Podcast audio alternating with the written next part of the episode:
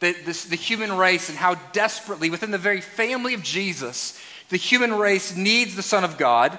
And it speaks of God's sovereign rule in the midst of brokenness, and how he cares now and moves not only through brokenness, but through women in his story. And it speaks to us of the reason why Jesus had to come. That his own family tree had to be redeemed and be brought into the beauty of the gospel. And so that's what we're going to look at as Jesus' background, each week highlighting some aspect of the gospel by we look at Jesus' sordid family background. And so in this genealogy, reminded of the reason why we celebrate the birth of the Son of God. Why he had to come. And so this morning we look at the story of Tamar. So if you turn your Bibles to Genesis 38, if you have a Bible, it'll be up here on the screen for you. It's a lengthy passage, so bear with me. Here we go. It happened at that time that Judah went down from his brothers and turned aside to a certain Adullamite whose name was Hira. And then Judah saw the daughter of a certain Canaanite whose name was Shua, and he took her and went into her. By the way, that kind of language is going to be smattered throughout this. And so plug your kids' ears if you don't want them to hear. And she conceived and bore a son, and he called his name, excuse me for coughing, Er. She conceived again and bore another son. She called his name Onan. Yet again she bore a son, and she called his name Shelah. Judah was in Chezib when she bore him. And Judah took a wife for Er, his firstborn, and her name was Tamar. But Er, Judah's firstborn, was wicked in the sight of the Lord, and the Lord put him to death. Then Judah said to Onan, "Go into your brother's wife and perform the duty of a brother-in-law to her and raise up offspring for your brother." But Onan knew that the offspring would not be his. So whenever he went into his brother's wife, he would waste the semen on the ground so as not to give offspring to his brother. And what he did was wicked in the sight of the Lord, and he put him to death also. Then Judah said to Tamar, his daughter-in-law, "Remain a widow in your father's house till Shelah, my son, grows up." For he feared that he would die just like his brothers. And so Tamar went and remained in her father's house. In the course of time, the wife of Judah, Shua's daughter, died. And when Judah was comforted, he went up to Timnah to his sheep shearers, and he and his friends Hira the Adullamite. And when Tamar was told, "Your father-in-law is going up to Timnah to shear sheep," she took off her widow's garments and covered herself with a veil, wrapping herself up, and she sat at the entrance to Enaim, which is on the road to Timnah. For she saw that Shelah was grown, and she had not been given to him in marriage. And when Judah saw her, he thought she was a prostitute, for she had covered her face. He turned to her at the roadside and said, "Come, let me come into you," for he did not know that she was his daughter-in-law. And she said, "What will you give me that you may come into me?" And he answered, "I will send you a young goat from the flock." And she said, "If you give me a pledge until you send it." He said, "What pledge shall I give to you?" She replied, "Your signet ring and your cord and your staff that is in your hand." And so he gave them to her and went into her, and she conceived by him. And then she arose and went away, and taking off her veil, she put on the garments of her widowhood. When Judah sent the young goat by his friend the Adullamite to take back the pledge from the woman's hand, he did not find her. And he asked the men of the place, "Where is the cult prostitute who was at Enaim at the roadside?" And they said, "No cult prostitute has been here." And so he returned to Judah and said, "I have not found her." Also the men of the place said, "No cult prostitute has been here." And Judah replied, "Let her keep the things as her own, or we should be laughed at. You see, I sent this young goat, and you did not find her." Well, about 3 months later, Judah was told, "Tamar, your daughter-in-law, has been immoral. Moreover, she is pregnant by immorality." And Judah said, "Bring her out, and let her be burned." And as she was being brought out, she sent word to her father-in-law, "By the man to whom these belong, I am pregnant." And she said, "Please identify whose these are, the signet and the cord and the staff." And then Judah identified them and said, "She is more righteous than I, since I did not give her my son Shelah." And he did not know her again. And when the time of her labor came, there were twins in her womb. And when she was in labor, one put out a hand, and the midwife took and tied a scarlet thread on his hand, saying, "This one came out first." But as he drew back his hand, behold, his brother came out. And she said, "What a breach you have made for yourself." Therefore, his name was called Perez. And after his brother came out with the scarlet thread on his hand, and his name was called Zerah. I believe the only appropriate response for all of God's people is to say the Michael Scott face.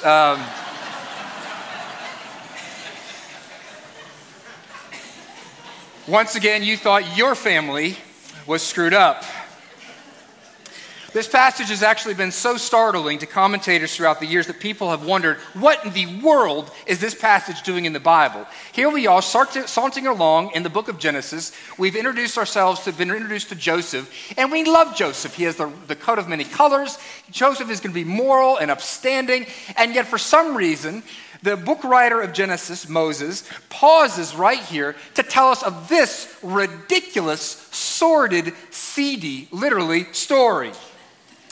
And so what in the world is this here for? Why is the story here, and what does he want his readers to know? I'm going to jump right into it. The story tells us three things. Three things this morning. I'm going to give all three of them to you because I'm not going to highlight them too much as we move through, because it's a narrative and I want to move through it like that. But the three things this story tells us is, first, the profound injustice in Judah's wickedness. Second, the prophetic exposure through Tamar's entrapment. And third, the gracious breakthrough in God's declarations. The profound injustice in Judah's wickedness, the prophetic exposure through Tamar's entrapment, and lastly, the gracious breakthrough in God's declaration. We begin with the wickedness of Judah. The story is set in the context of Genesis. If you remember Genesis, God has called to himself graciously a family, the family of Abraham, to be his people and to be a blessing to the whole world. Well, Abraham had a son, and his son's name was Isaac. And Isaac then had two sons, Esau and Jacob. Remember Esau and Jacob, we'll come back to them at the end of this sermon. And then Jacob, the blessing runs not through Esau, but through Jacob. And Jacob then has 12 boys. Now, things in this family with 12 boys was going like you'd expect a family to go with 12 boys. They were from four different women, Leah and Rachel, and two concubines of Leah and Rachel. And Rachel was the favored wife, and so her children, her sons, Benjamin and Joseph, are the favored ones. Joseph is a little prima donna. He likes to have dreams and share those dreams with his brothers, and he is the favored one by his father, and he gets a coat of many colors. He gets all the best Christmas presents. This scene in this story is known from Genesis chapter 37. And the boys are not happy about this, the rest of the boys in the family. And so they decide to get rid of Joseph. And so they sell him into slavery. And they take his colorful coat and they smear blood on it. And then go back and tell Jacob that his son, his favored son, has been ripped to pieces by a wild animal.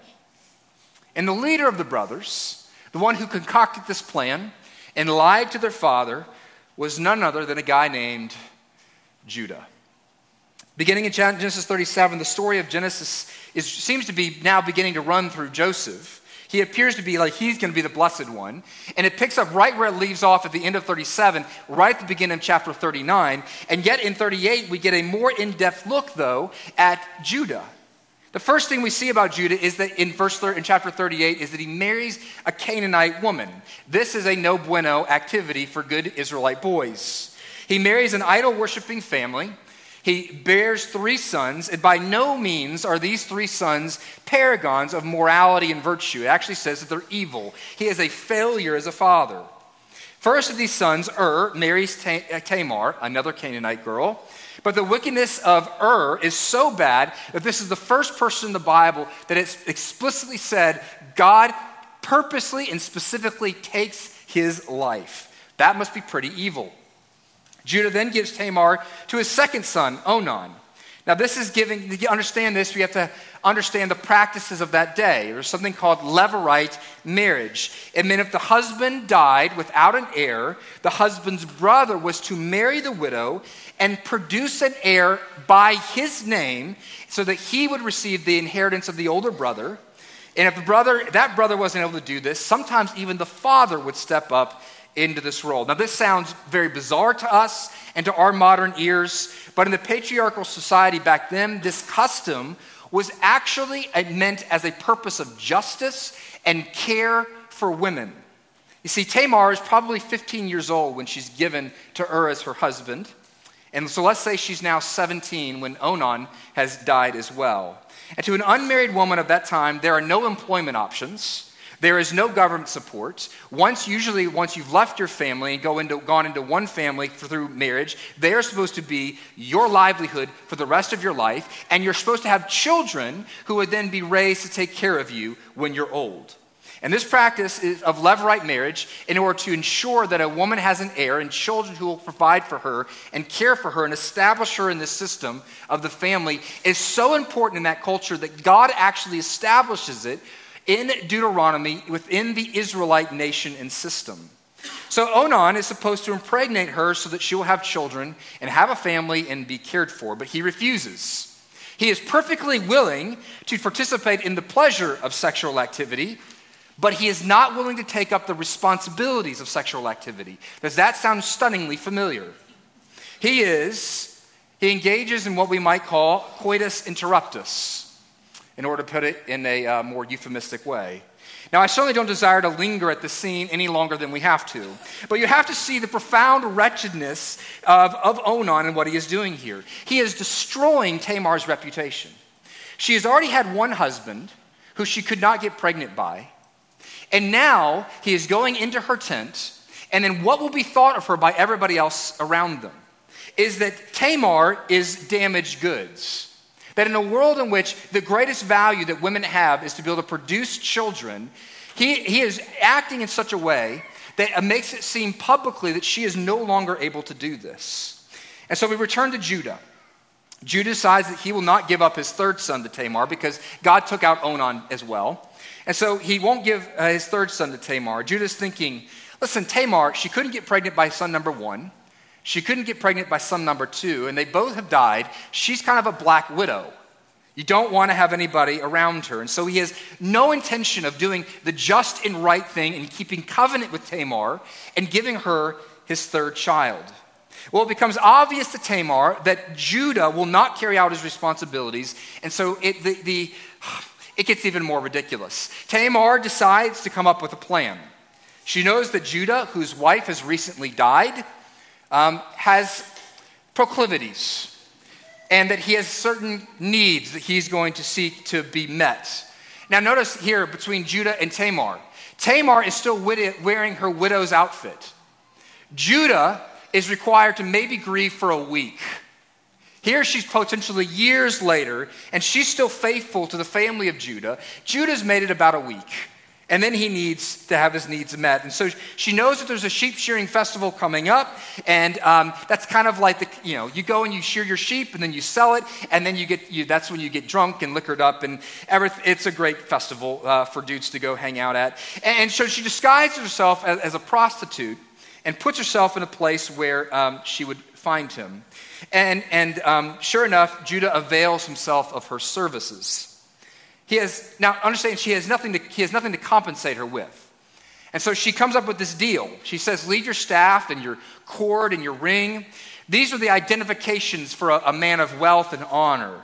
This is like leaving your driver's license and your credit card and your social security number with somebody and saying, I'll make good on my promise to give you a goat. And then Judah went on his merry way. Well, a couple of months later, Tamar is found to be pregnant. And lo and behold, Judah is really furious about this. When Judah finds out, he declares that not only must she be put to death, but she must be burned. Now, that was not the usual form of execution back then. This was a hateful, vengeful way of carrying out an execution. In other words, he hates her because of her infidelity, as he sees it, to his family. And so as she's being dragged out to be executed for her family, for her infidelity to Judah's family. Now, we will pause right there. She is on the way to being killed.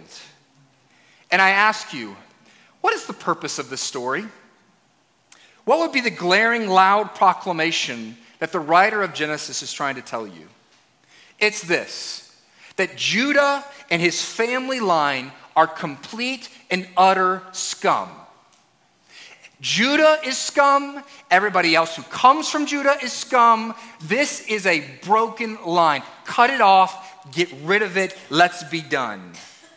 He enslaves his younger brother. He lies to his father with a gruesome story of his brother's demise. He marries a pagan, has evil kids, refuses to step up, just lives for his own pleasure, flippantly moves through life, caring nothing for justice and goodness, but simply for the banal desires of his own heart and life.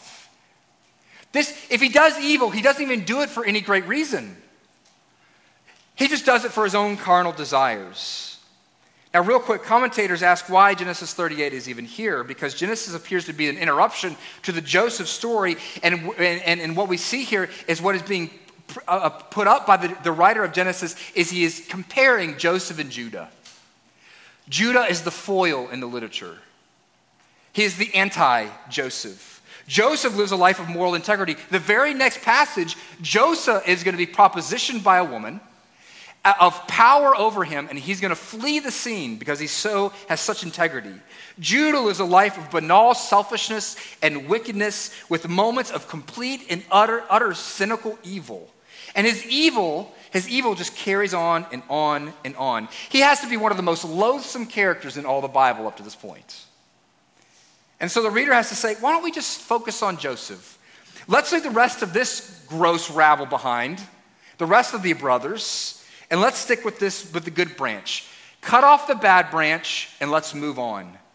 But the passage rises up with the stench of human moral excrement, crying out that Judah is a scumbag, a pathetic and banal evil man, sniveling, perpetrating an act of utter injustice against a defenseless woman. The narrative wants the reader to rise up and go, this guy disgusts me. He is unjust and he's wicked. He's evil, and someone has to do something about it. But do you see who Judah is? Judah is part of the people of God. Here it is, Tamar, the Gentile. Tamar, the Gentile, and Judah, the man from the people of God. Do you see the hypocritical? We're going to just pause and apply for just a second. Do you see the hypocrisy of self-righteousness in Judah? It's unbelievable to be this evil, and then when he sees what he believes to be immorality in his daughter-in-law, what's he say? Burn her! Immediately. The utter hypocrisy and double standard here. How can Judah declare that Tamar is so horrible when you look at his life? Self-righteousness makes you so blind to your own sin. And when you're blind to your own sin, self-righteousness then also makes you think that you're just simply better than other people. Judah thinks, it's crazy, but he thinks he's better than Tamar. Who do you think you're better than? What's the banal evil and injustice that you're willing just to go along with in this world because it serves your interests? It's a call to the God's people in all generations. Do you smell yourself? Do you see the evil, the simplicity of it, the sensuousness of it, the injustice of his evil? That's the stark point that's being made here. Second point, the prophetic exposure of Tamar's entrapment. Okay, where were we? Oh yeah, Judah finds out that Tamar is pregnant, and so he says, burn her. Judah's up on his mighty horse in his vengeance, and Tamar is being led out to her horrific execution when she sends back the signet ring and the staff, and she says to Judah, you wouldn't happen to recognize these, would you?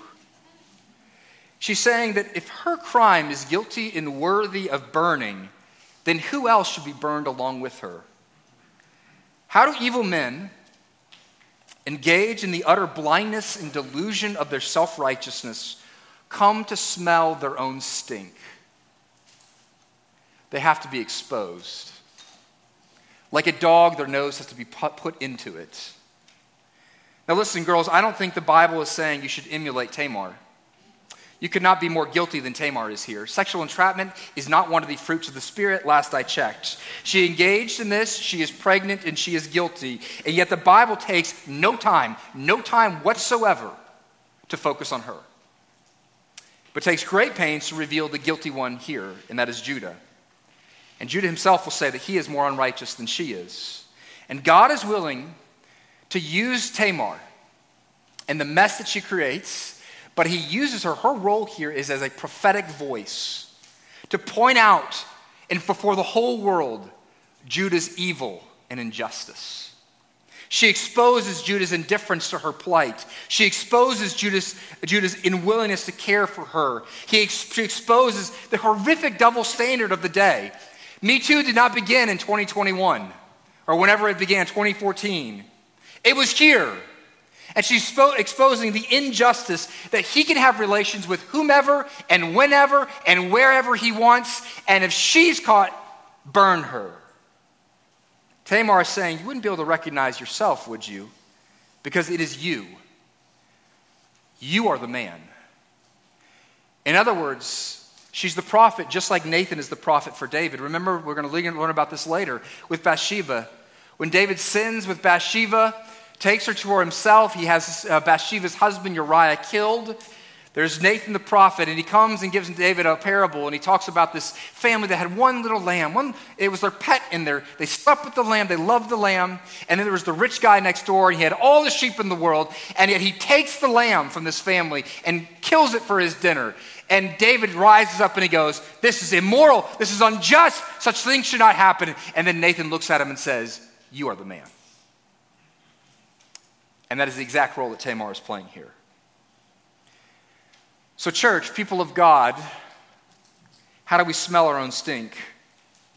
How do we come to see the truth about ourselves? What must happen for self-righteous people to be broken over their sinfulness? The grace of God must point the finger at us and say to us, you need to recognize yourself in the mirror.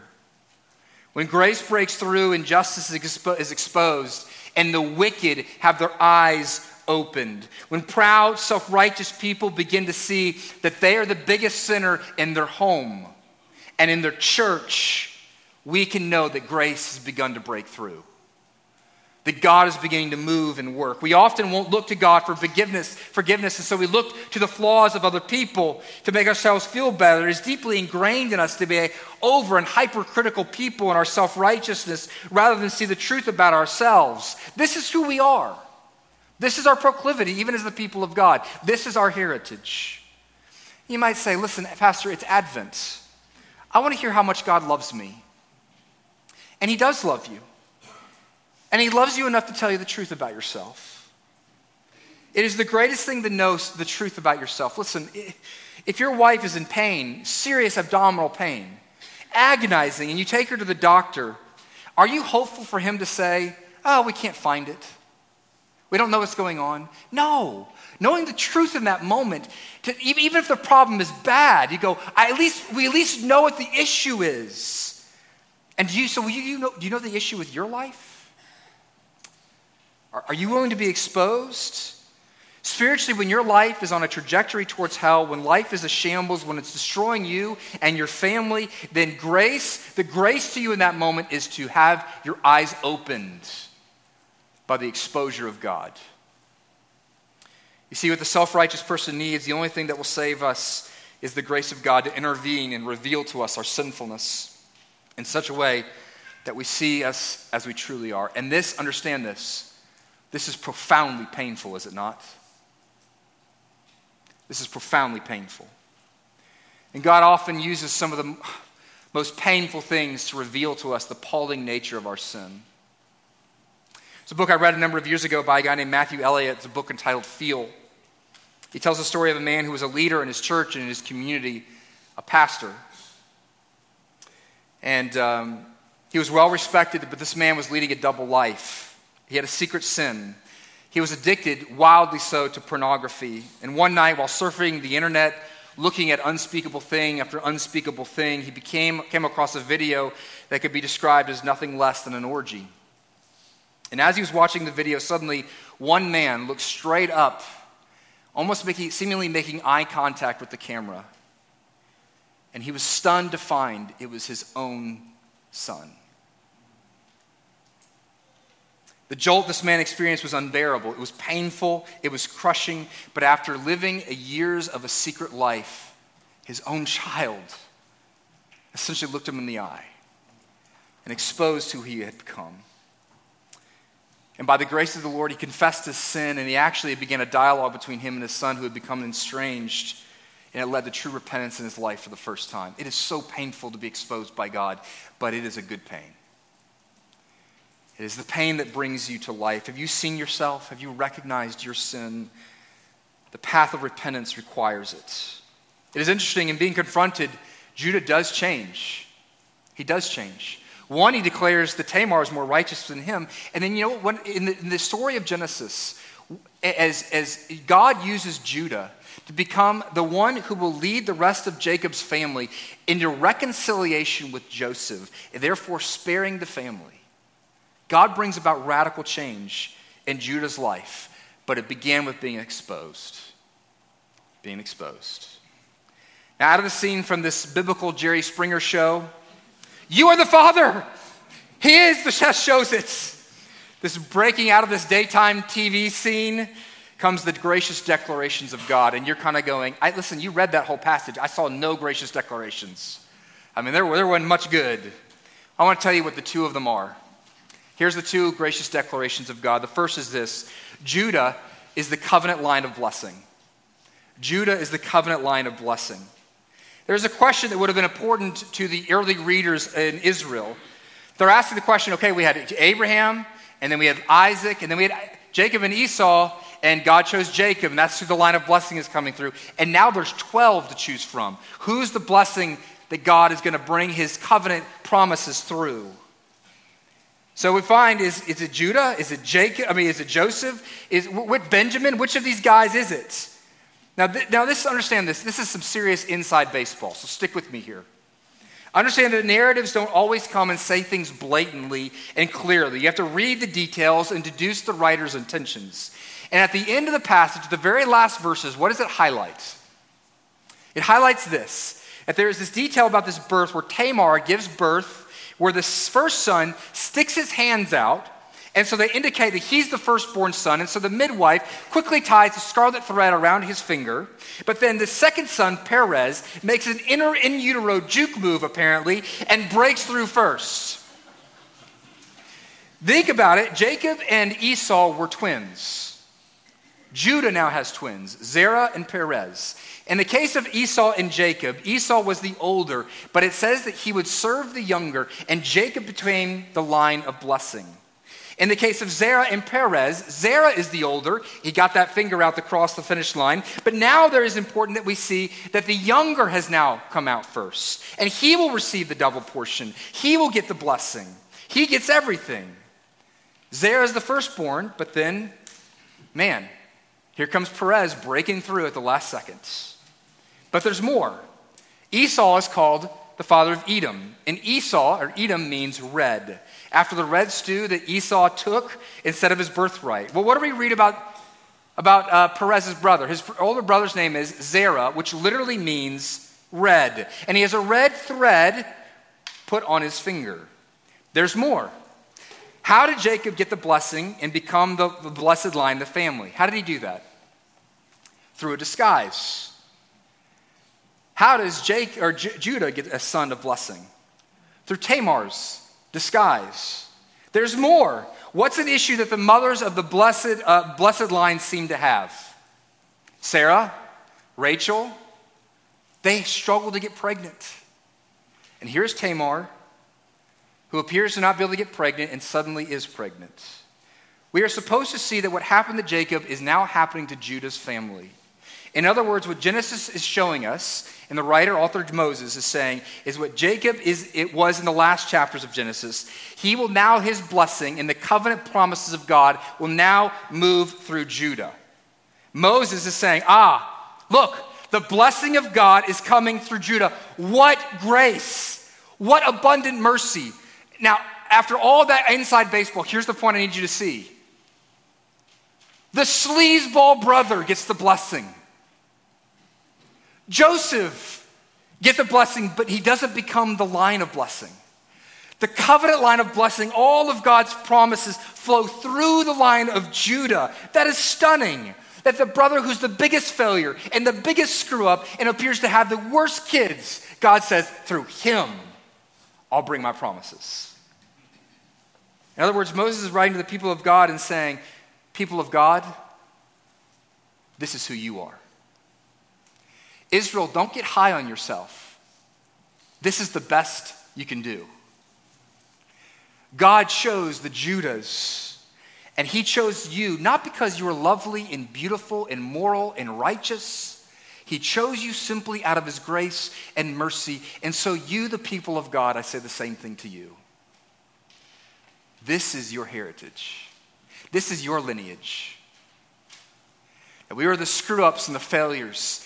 And you were called into his family, not because you were moral and righteous and beautiful or better than other people, but simply because God set his love and his affection and extended his grace and mercy to you. You're like, wow, that's a lot out of a birth announcement.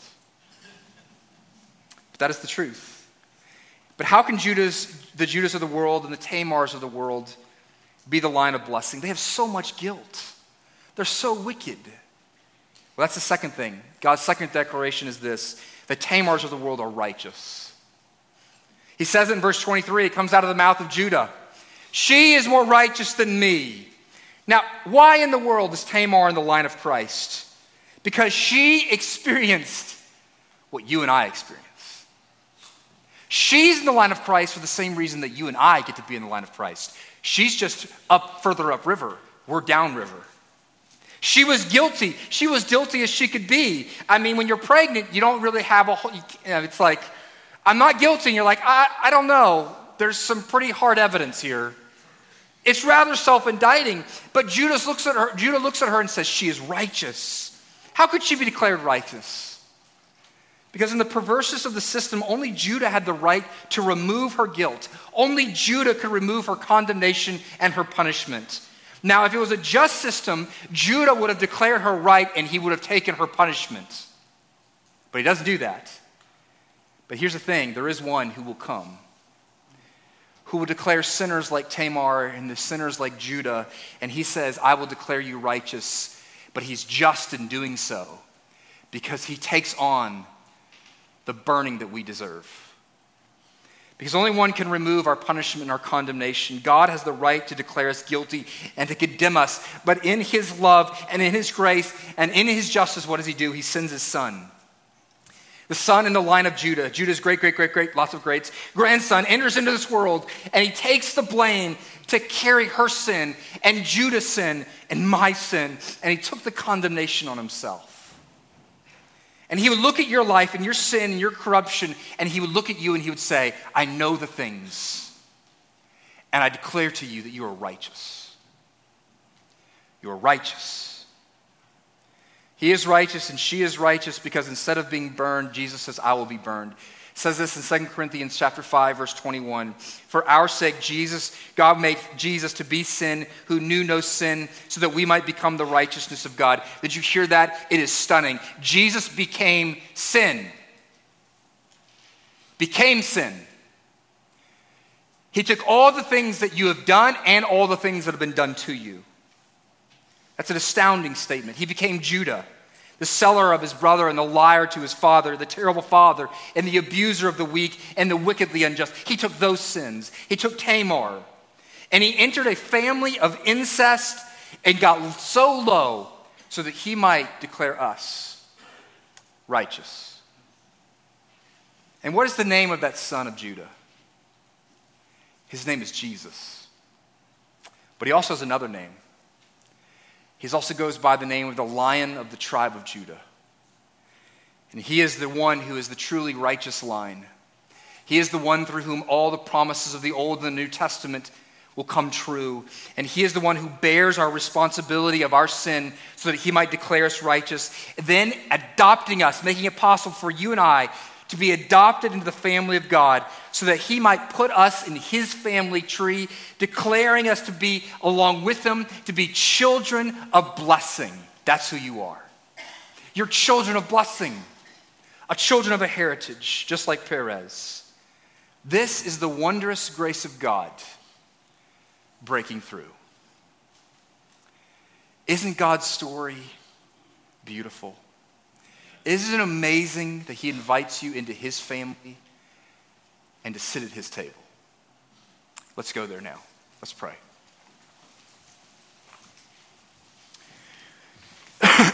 Those who are serving would come forward and sit on the front row, as well as those who are musicians. Oh, Heavenly Father, you are, it is amazing, even just look at your literature, how in even the most NC-17 episodes in the scriptures, you just pour out grace and pour out the beauty of your redemptive power. Lord, it's stunning. And so, Heavenly Father, I thank you that you call broken children, you call people out of a broken family line into the family line of God. And you engraft us into your household. And you make us children of blessing. And so, Lord, we come and we set aside this simple bread and this simple cup to remember what you have done for us. That Jesus' body was broken and his blood was shed so that we might come into your family. So that we might be cleansed and declared right and declared sons and daughters. So we set aside this bread and this cup. Lord, would your Spirit move through the people of faith, the people who cling to you, not of their own righteousness, but of your righteousness. May your Spirit give us grace. The grace to be a blessing to this world. The grace to believe that we really are part of the family of God. In Jesus' name we pray. Amen.